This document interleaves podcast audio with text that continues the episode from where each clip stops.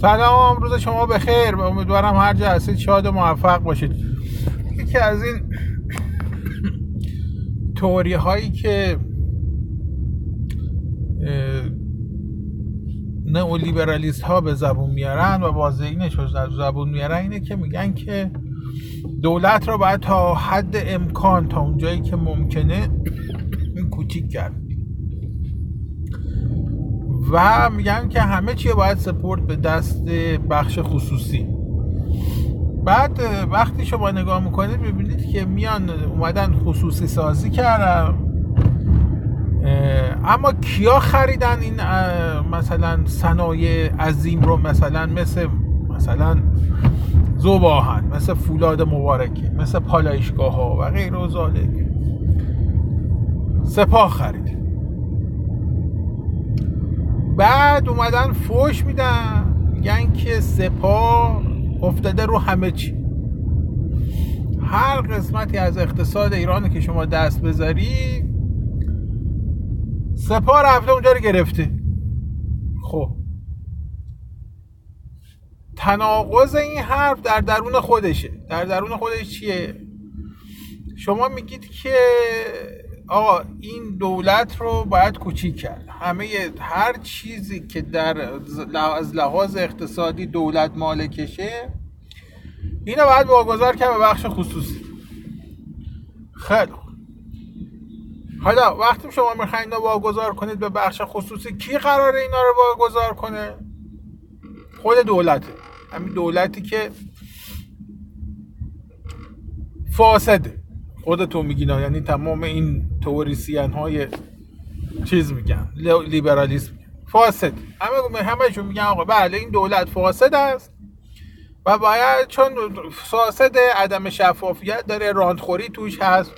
هزار دلیل دیگه هم میارم. من میگم بنا به تمام این دلایل این حکومت موظف است که باید کوچیکش کرد. ما مردم وظیفه داریم موظفیم که این حکومت رو سعی کنیم تا اونجایی که می‌تونیم کوچیک کنیم. راه کوچیک کردنش هم لیبرالیسمه و این لیبرالیسم رو یکی از کارها اینه که تا می‌توانیم و تا اونجایی که ممکنه و تا اونجایی که جا داره باید خصوصی سازی بشه. اما خصوصی سازی کی باید انجام بده؟ خب معلومه. همین دولت. همین دولتی که قرار فاسده. که ما شما بهش میگیم فاسده. بعد میگین چرا همه رو میده به سپاه؟ سوال مهم این نیست که چرا همه میده به سپاه. سوال مهم اینه که کدوم بخش خصوصی در ایران وجود داره که انقدر پول داره که مثلا بیاد زوباهن رو بخره. اصلا شما فرض بگیرید فرق یه قانون تصویب کنن. بگم مثلا سپاه حق نداره تو هیچ یک از موارد اقتصادی دخالت کنه. خیلی خوب. حالا شما فرق زوباهنتون هم واگذار کنید. بخش خصوصیتون کدومشون می‌تونه بیاد اینجا رو بخره؟ واقعیت قضیه همینه دیگه. یا اینکه مثلا شما هپکو رو در نظر بگیرید. هپکو تا سال 1385 دست دولت بود. همین دولتی که حتی اینجا دولت که میگم دولت به معنای عامه یعنی منظور همین چیز تئوریه که نئولیبرالیست ها به کار می‌برن. اصلا ربطی به جمهوری اسلامی نداره. خب تا 1385 این شرکت هپکو دست دولت بود. یه, یه کارخونه چه می‌دونم یه شرکت یه بنگاه اقتصادی دولتی بود. بزرگترین تولید کننده ماشینالات راهسازی سنگی تو خاورمیانه بود. سومین شرکت بزرگ تو همین زمینه در دنیا بود. لودر و بلدوزر و گریدر و نمی‌دونم بیل میکانیکی از زمین ساخت. بعد سال 1385 بنابر توصیه های بانک جهانی و فشاری که به حکومت می بردن آوردن اینجا رو واگذار کرد. بدم به بخش خصوصی. از 1385 تا 1390 به مدت 5 سال. این شرکت نابود شد. یعنی امروز که شما نگاه کنید خروجیش یک دونه یک دونه. چیز نیست. یه دونه بولدوزر نیست. هیچ صفر. چرا؟ به خاطر اینکه دادنش بخش خصوصی. بخش خصوصی کی بود؟ یه آدم گدا گشنه بود که یه شب پولدار شده بود. از نظر این بابا ما فروش ماشینالات این کارخونه بود زمینش اینا بیشتر سود داشته این که بخواد مثلا بلدوزر تولید کنه بفروشه نمی‌دونم گریدر تولید کنه بفروشه. سود اون براش بیشتر بود. کلکل با کارگراشش کارگراش بیرون کرد. اون کاره کرد. این داستان مثلا هپکو این فقط یه دونه شما شما برو نیشکر هفتپه برو ایران خودرو. و ایران خودرو رو نگاه کن. اسمش خصوصیه اما همش تورانته. خب طبیعیه. وقتی شما آقا این دولت فاسده این دولت هر دولت رانتیه هزار یه چیز توش هست. وقتی هم می‌خواد خصوصی سازه کنه خب طبیعیه که میده به آدمای خودش اگه آدمای خودش هم پول نداشته باشن برایشون پول درست می‌کنه. یا با شرایطی بهشون میده که اونا کیف کنن. نمونه بارزش یه هتلیه در مشهد به نام هتل قصر طلایی. اینجا این ساختمون و بانک ملی برای خودش می‌سازه. بعد فرودگاه هواپیمایی نمی‌دونم سازمان هواپیمایی کشوری. میاد اعتراض می‌کنه میگه اینجا رو بلند ساختی هواپیمای ما که می‌خواد بیاد تو فرودگاه بشینه مشکل داره. یه سه طبقهش خراب می‌کنه. بعد بانک ملی دیده که آقا دیگه براش فایده نداره. اومده چیکار کرده؟ اومده اینجا رو واگذار کرد دادنش به این بابا که صاحب هتل قصره. یارو که صاحب هتل قصره گفته من پول ندارم جاری بخرم. نه خب طوری نی. 16 میلیارد تومن به پول اون زمان. بهش وام دادم. بعد 8 میلیارد تومنش از وامه رو برداشتن سند زمین بهش زدم. سند این ملک رو به نام طرف کردم. 8 میلیارد دیگه هم بهش دادن. گفتم بساز. از تحصیلات بانکیشم مثلا چهار سال نفس کشته. نمی‌دونم پنج سال نفس کشته. شما پوفیوستر از این صاحب ایندام تو کل تاریخ بشر سراغ نگیر. فوق العاده آدم عوضیه.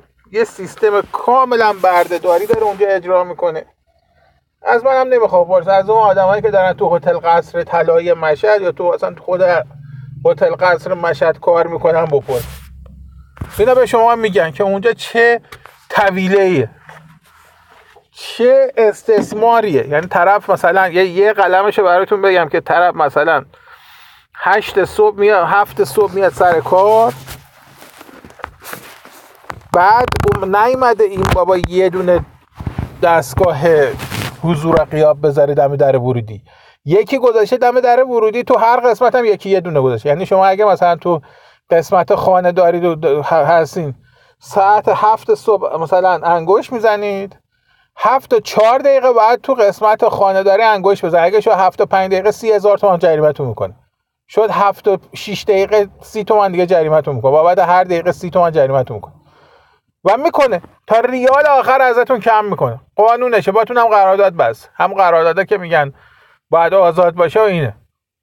این این هتل قصر طلایی مشهد یا هتل قصر مشهد اصلا نمونه بارز لیبرالیسم اوریان نمی‌دونم خشن آدم خوریه که می‌تونید اونجا ببینید. صاحبش هم یه پسری باباش مرده افتاده رو تمام این ثروت در اونجا رو میگرد میشه امیر آقا آقا امیر یه همچی اسمی هم بهش صداش می‌کنه. یعنی خلاصه طویله یه برا خودش. در حد خودش یه طویله اگه برید ببینید. سیستم بردهداری کامل. از آدم اگه اونجا آدمی هست بپرسین ازش. این آقا موظف یونیفرم بخره برای تمام پرسنلش می‌خره. اما از حقوقشون کم می‌کنه. پول یونیفرم یعنی آشپزه اگه براش لباس خرید سر ما هر شیش ماه یه بار مثلا یه پیرن و یه شلوار و یه دمپایی برای یارو می‌خره که آشپزی کنه بعدم پولش از حقوق طرف کم می‌کنه. ریالی به خودش ضرر وارد نمی‌کنه. چرا این اتفاق میفته بخاطر اینکه ما گروه های چپ تو کشور نداریم. به خاطر اینکه ما چیزی تحت عنوان مثلا اتحادیه های قدرتمند سندیکاهای کارگری نداریم. این حیوان به هر نحوی که دلش بخواد تو این مشهد داره پول پارو می‌کنه داره زندگی می‌کنه. حالا اگه فره مثلا می‌خوان یخه اینا بگیرن. میلیون ده برابر این ثروتی که تو ایران داره این منتقل کرده امریکا منتقل کرده انگلیس. راحت میره اونجا رو ثروتش. حالا یه عده میان میگن که آقا این چیزی که تو داری میگی این لیبرالیسم نیست. اتفاقا لیبرالیسمه. چون تمام سازوکارها رو لیبرالیسم میده. به این میگه آقا این رو انجام بده.